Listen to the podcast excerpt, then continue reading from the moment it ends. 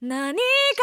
変わる気がしたんだそこへ行けば青い空が見える今じゃなきゃダメなんだ僕は行くよ手のひら握りしめ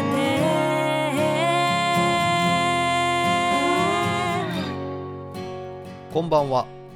実体験のみで構成される旅番組「旅のなる木」の時間がやってまいりました今夜皆さんと一緒に旅をさせていただくのは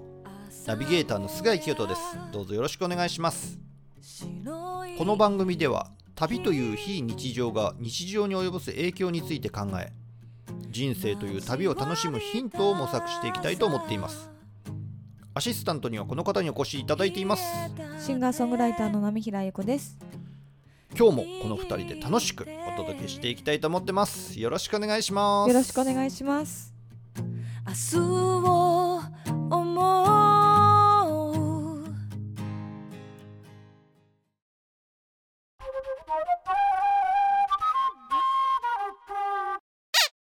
菅井さん、花粉症辛そうですね。いやーやばいですね本当に花粉症来てますね大変そうですね。もうやばいですよ私と今ね、こうやって収録してますけど、その前に人と打ち合わせだったんですよね。そうですあのね今日あの波平さん台湾ツアー行ったでしょはい。その台湾ツアーをもともと紹介というか、あのーつなげてくださったねつなげてくれた、うん、方がいてその方が日本に帰国されたので、うんちょっと久しぶりにお会いしましょうはということでいろいろ打ち合わせ今後何かできるかななんて話をしてきたんですけどその人に会うや否やずっと僕は泣いてくしゃみばっかしてるわけ ですよもうさ多分3年ぶりとか2年ぶりとかに会ったんですけれど もずっと309でくしゃみしてましたねあアらららクシャンアクシャンいや大丈夫です大丈夫ですってもうマスクの中ビチーってなってましたいやーでもそういう方今年は多いんじゃないですか例年よりもなんかひどいって聞きますよそうなんですよ僕ね去年までと違うのが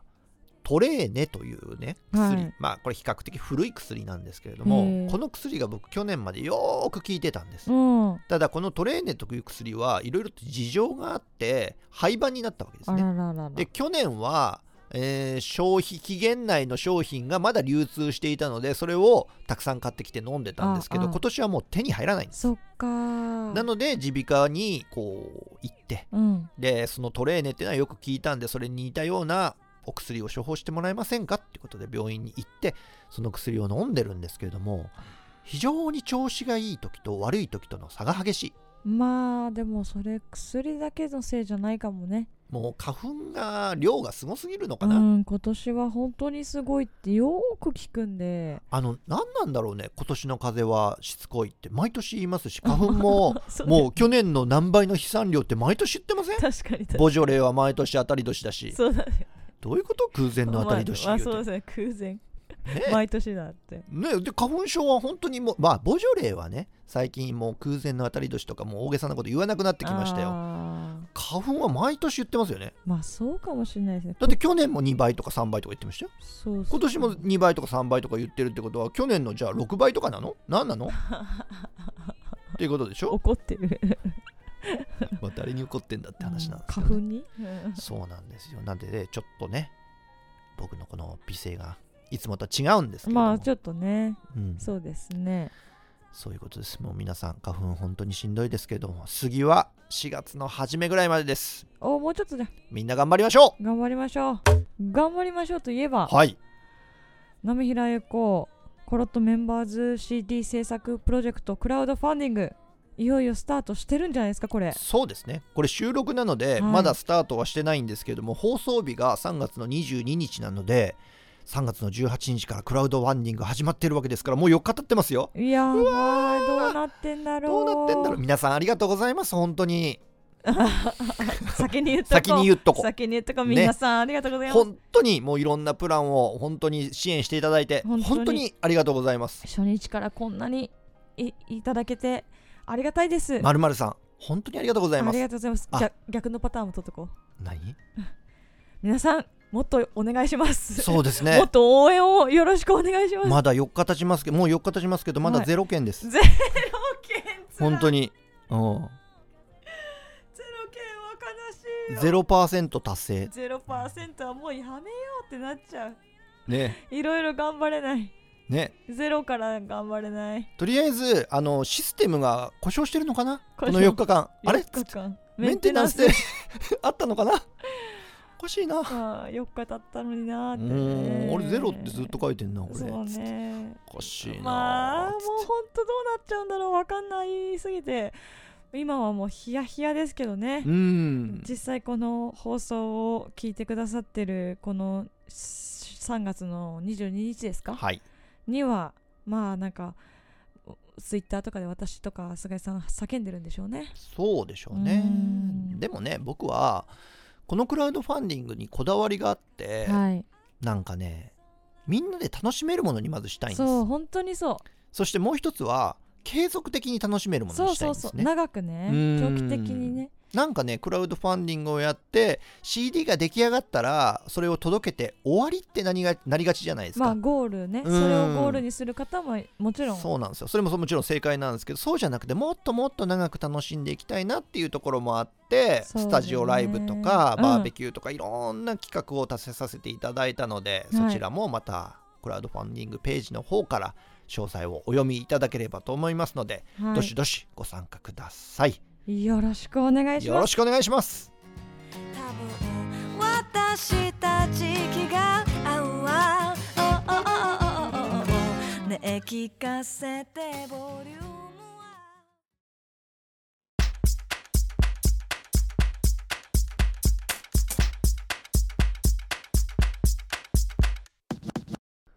本日のテーマは卒業旅行ということなんですけれどもはい波平さんは卒業旅行の経験ありますか行きましたね本当にあの友人のあゆみちゃんって子がいいんですけど、うんあゆみちゃんと一緒にあゆみちゃんあゆみと一緒にはいあの箱根に行きましたうん、あゆみちゃんってもしかしてあの PV のあの子ですか あそうですあの YouTube に上がってるんですけど「私がいるよ」っていう私の曲があってうん、でその曲をもうまさにその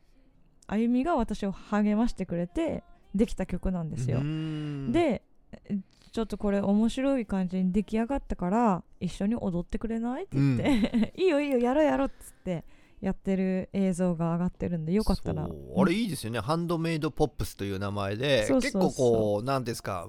どこまでもクオリティを上げようっていうんじゃなくてあなんかなんだすごいあのなんていうのかな何ですかなんだろう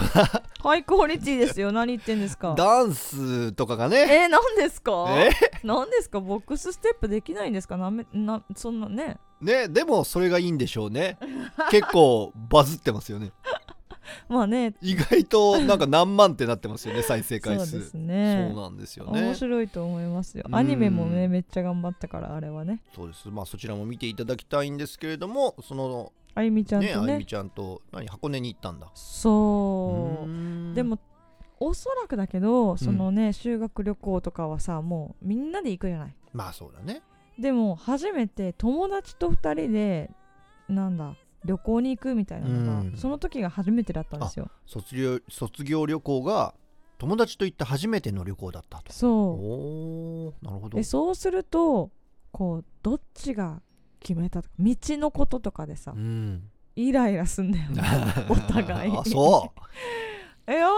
ちょっとあゆみがそっちって言ったんじゃ違うよあゆ子が先にそっちって言ったからここに来たのに行き止まりじゃんみたいうそうだから揉めてないでもうだから道探そうよ元の道戻ろうよとか言ってな そうもう一人ねね三あも人う一人目いたがのいや違う三人目がいればちょっと解決するんだああーいないんけだどやっぱあの偶数はダメですよなるほど喧嘩ってなっちゃうからあだだからもうそういうじそういう時間もあってーなるほど確か1泊2日とかだったんだけど、うんそういうピリッとした時間もあってでも最終的にもう本当に朝になるまで笑ってましたね、なるほどもうね爆笑してますそっか何がそんなに面白かったのかっていういまだにあの時の写真見て笑えますもんねうんすっごい楽しかっただからそんなちょっとした喧嘩になったって別に大丈夫よそんなに心配しないよっていう関係性でだからいけるんじゃないですかそうそうそうそうあんまうねんそこまでの友達ってすね貴重じゃないですかもうだって旅の道中で喧嘩になっちゃったらその旅行終わりだよなって思う人とはいけないじゃないですか。 そうねうんだからまあ喧嘩するほどじゃないですけれどもあまあそうねんある種の信頼関係があるからいけるっていうそそうそうそうういうことかもしれないですねす。んごい爆笑してたなそうか面白かった何に爆笑してた のなんかね布団をこう自分の体に巻きつけてでさらにこう布団をこう羽のようにしてガッっていう写真を 撮っていどっちがガに近づけるかっていう蝶々じゃないの。あの布団の柄があのすごくあのなんでしょうその旅館が渋い感じだったので、なるほどねね、あの蝶々ではないなっていう柄だったんですよ布団の柄がねうんだからどこまでガに、いやいやいやあのどうせしょうもないことで笑ってたんだろうなと思ったんですけどねおもろい 面白いですそよれちょっとおもろい面白いでしょがどっちの方ががっぽいみたいなことでしょうんそれは今でも笑える気がするな私が勝ったんだけど嬉しくなかっああそうナミラさんの方ががっぽかったたガだったすごいもう何でさ判断するのか分かんないですよね使ってる布団一緒ですからねだから表表情なののかなよく分かんないけど優勝しました ミスが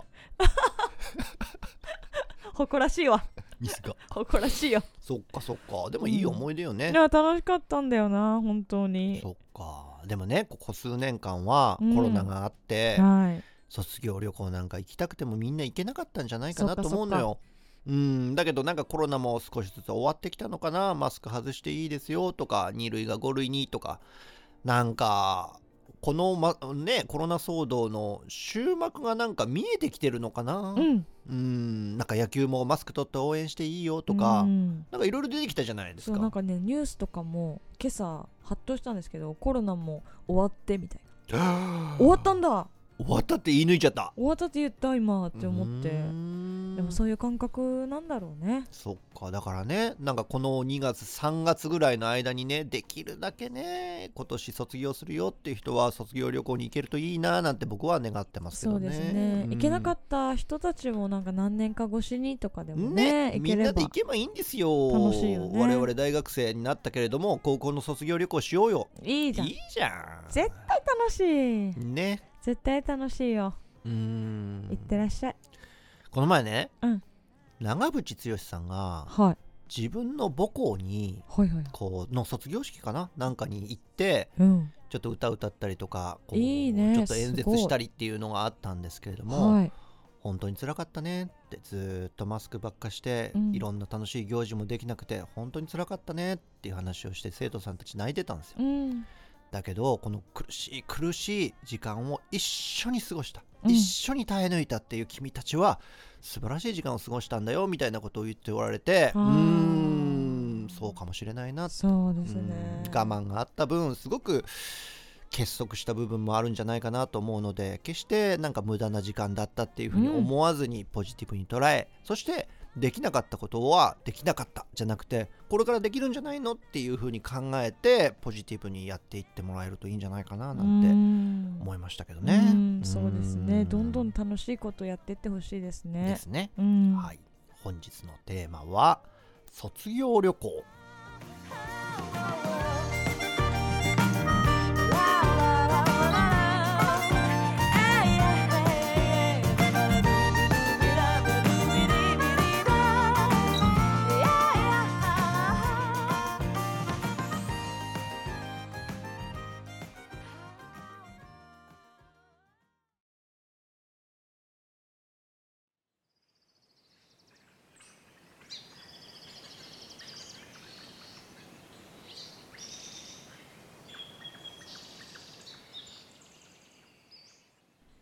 中学の同級生に福島くんという男の子がいて彼はもともと大阪に住んでいたこともあり滋賀県の田舎で生まれ育った我々が持ち合わせていない感覚があるような気がしてクラスメイトの羨望を集めていました彼は飛行機が好きで何度か伊丹空港滑走路近くの秘密のポイントに案内してくれ轟音を上げながら離陸していく飛行機を一緒に眺めたものです阪神大震災があった年の3月我々は中学を卒業予定で仲良くしていた友人はそれぞれ別の高校に行くことになるし思い出作りに卒業旅行を計画することにしました中学生ぐらいで旅や旅行の計画なんて立てられないので我々はそういったことが得意そうなシティボーイの福島君に全てを任せたのですが彼は大胆にも飛行機に乗って長崎へ行きハウステンボスに宿泊するという旅の計画を立てたのです両親にみんなで長崎に卒業旅行に行くことになったからと報告すると「おそうかいつだ?」といった感じで気にする様子もなかったのですが他の親や学校は神経質に捉えたようで子供たちだけで長崎まで旅行に行くのはどうなんだという議論に発展してしまいました国際線の飛行機に乗っていると子供たちだけで搭乗している姿は時々見かけるもので機内での彼らの面倒は CA さんが見ています中学生にもなれば自由にどこにでも行けばいいじゃんという考えは国際的には別に不思議でもないですし当時のうちの家庭もそうだったのですがどうやら我が家はマイノリティだったようで我々の卒業旅行に横やりが入ったことに僕は気分を害していました結局予定通り長崎旅行には行けるようになり我々は初めて異国情緒というものを共有しました宿泊したのはホテルアムステルダムその頃東京 FM のジェットストリームでアムステルダム特集をやっていたのもあり僕はオランダという国に興味を持ち行く予定もないオランダのガイドブックを参考書のように隅から隅まで熟読していたものですハウステンボスではオランダのお菓子など自分が今までに目にしたことのないものをいくつか買ってきたのですがその中にストロープワッフルがあり帰宅後実家でその硬いワッフルにかじりついていたのをよく覚えていますストロープワッフルは入れたてのコーヒーのカップの上に置いてしなっとさせてから食べるお菓子でそれを知らない当時の僕は間違った食べ方をして随分硬いお菓子だななんてネガティブな感想を抱きましたそれから約15年の月日が流れ僕は初めてヨーロッパに遊びに行くことにしたのですが初めてのヨーロッパはやはりアムステルダムに行くことにしました実際に行ってみるとハウステンボスの再現クオリティの高さやジェットストリームで語られ自分の中でイメージした場所が意外とイメージ通りであることに感動するのですが夜の飾り窓地区の妖艶な光を映す運河の水面を眺めつつ頭の中で思い浮かべた風景は福島君が案内してくれた伊丹空港滑走路近くの原っぱだったのですおそらく福島君に出会っていなければ卒業旅行には行かなかったし行ったとしても飛行機に乗って長崎へなんて発想は絶対に浮かばなかったと思いますとなると彼に出会っていなければ初めてのヨーロッパ旅もアムステルダムではなかったのかななんて考えたりもしてしまいますたらればを言い出すとキリがありませんがあの卒業旅行がなければ僕の人生も大きく変わっていたのではないでしょうか高校卒業後福島君とは疎遠になってしまいましたが彼との思い出はいつまでも色あせず残っているもので僕の学生生活にたくさんのスパイスを与えてくれた彼の生き方に今でも感謝しています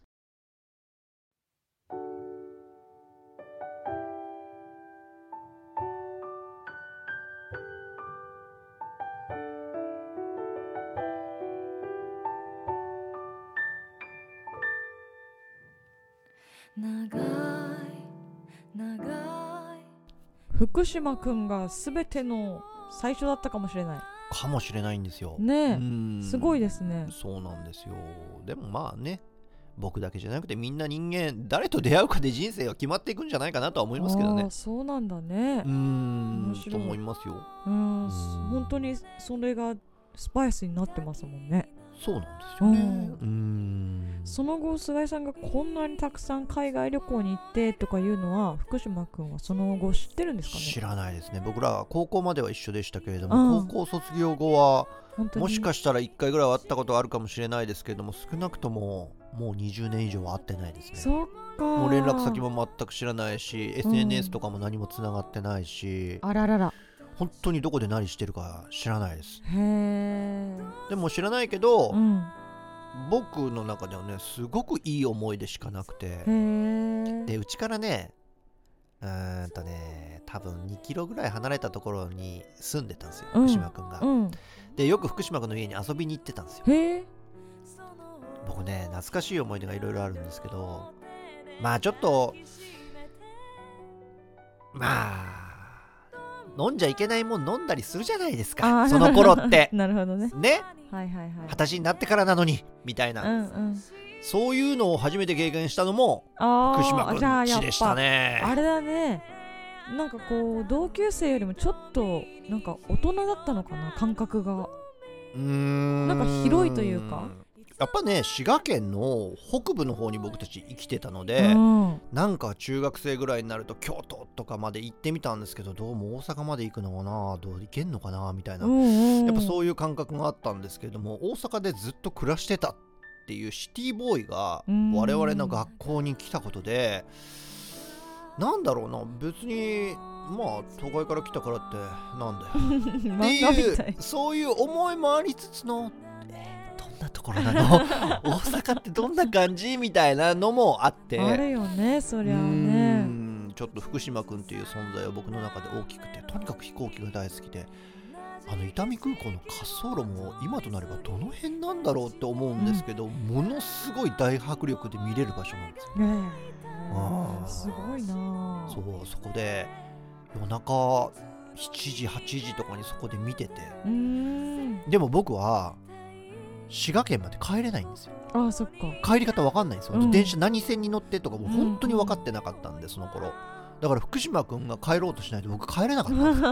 んです よよく覚えてる本当にすごい気持ちだろうなうんドキドキするし楽しいけどそうなんかだけど不安みたいな、ねここにずっといていいんだろうか、ねえ一人で帰れないしみたいな、うんうんうんそういうのがあってそれが全部普通にできてしまう福島君ってすごいえななんかすごいってなりますねそうそっから始まってんのあ全ー面白いなあなんかこの先で何かでお会いできたら面白いですね部そうですね、ううんーんなんか久しぶりに再会したらどんな会話するんだろうなでもこんな会話をするんだろうと思うんだうでその後多分会話なくなるんだろう なんいやいやそんなことないよ面白いって面白いってまあねすごく面白いやつだったんできっと今でも面白い人生を送ってるとは思うんですけどうねんまたどこかで交わる時があればいいななんていうふうに思ってますはいというわけで本日のテーマは卒業旅行ということでしたけれども菅井さん次回のテーマは何でしょうか次回はですねはい実を言いますとあれ旅のなるき100回記念スペシャルをお送りしますよーわーわーどんどんどんどんパオパオパオパオパオそうなんですうんそうですね100回ですよなんかスルッと100回一度も休むことなくあーすごいよ本当100に回来ましたコロナになってもぎっくり腰になってもね僕は休んだことありますけどねあそうですねなんかしれっと休みましたねおいおいおい僕3回ぐらい休んでませんそうですね私が続けてんだそううん 褒めてくれ波平さんが続けてる僕は3%ぐらい休んでるあうんいやでも100回記念だからなんかしましょうよそうなんかしましょうね、うん何がいいだろいやでもやっぱりこれまでを振り返ってみたいな回なんじゃないですかねうそっかそっか、うん過去のこんなエピソードあんなエピソードいろいろ振り返ってううんん喋ってみるのもいいですねそうですでもね僕ちょっと一個リクエリクエストがあるんですけれども、はいこの旅のなる木で、うん波平さんの弾き語りしませんおーうんやってないですね一回もやってないでしょあまあちょこっと歌ったりもしたことありますけど、うん、うんトラブル言うとこでしょそれ歌ってたの違う違う違うそれこそあなた休んだ時だよ あああそうそうでもまああねあの通常なというかあ通常運転な感じでしかも記念すべき100回記念でうん歌いましょそうですうねねそれはもうゆっくりやりましょああいういねもう1時間ぐらいの放送にしておおすもごうい、ね、ゆっくりやりましょうすごい編集をなんだと思ってんだろうまあまあい いやまあいいやあでもいいじゃないですかもう編集しませんよっていうふうに宣言しといてもいいですよさあんなわけにはいかないでしょい、かないうん、そんなわけにいかない結 局私頑張るんやだるしかからないやらせてくださいよ頑張ってでもまあ弾き語りもあり振り返りもあり神回決定戦にしませんお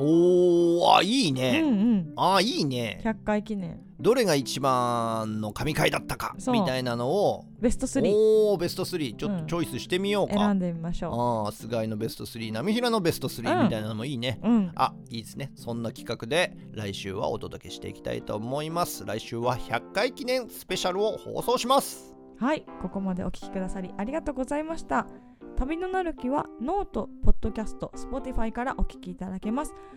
おなじみのプラットフォームよりお楽しみいただければと思いますということでエンディングが近づいてまいりました今週のエンディング曲はジルデコアソシエーションさんでレターフォーユーうん先週に引き続きジルデコさんからなんですけれどもこの曲実はうん千尋さんがママとして娘さんに書いた曲らしいんですよ。うんそうなんですねそうそれを聞いてからこの曲を聴くとしみるのなるほどなんか母の強さとか優しさとか厳しさとかも全部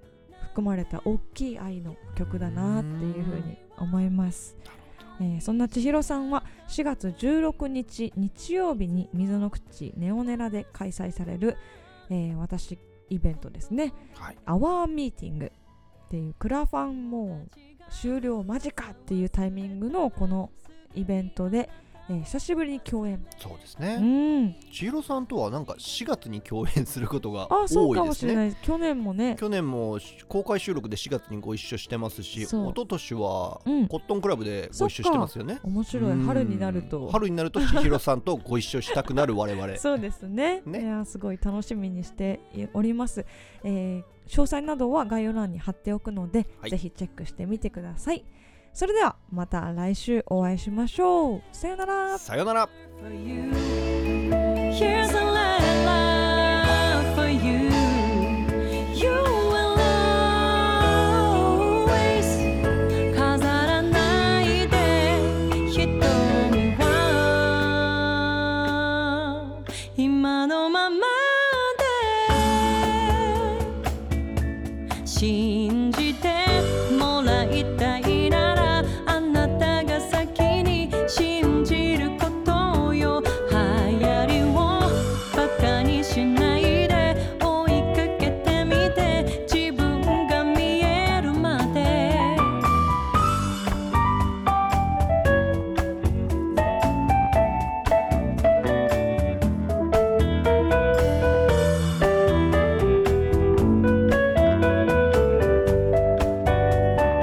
下手な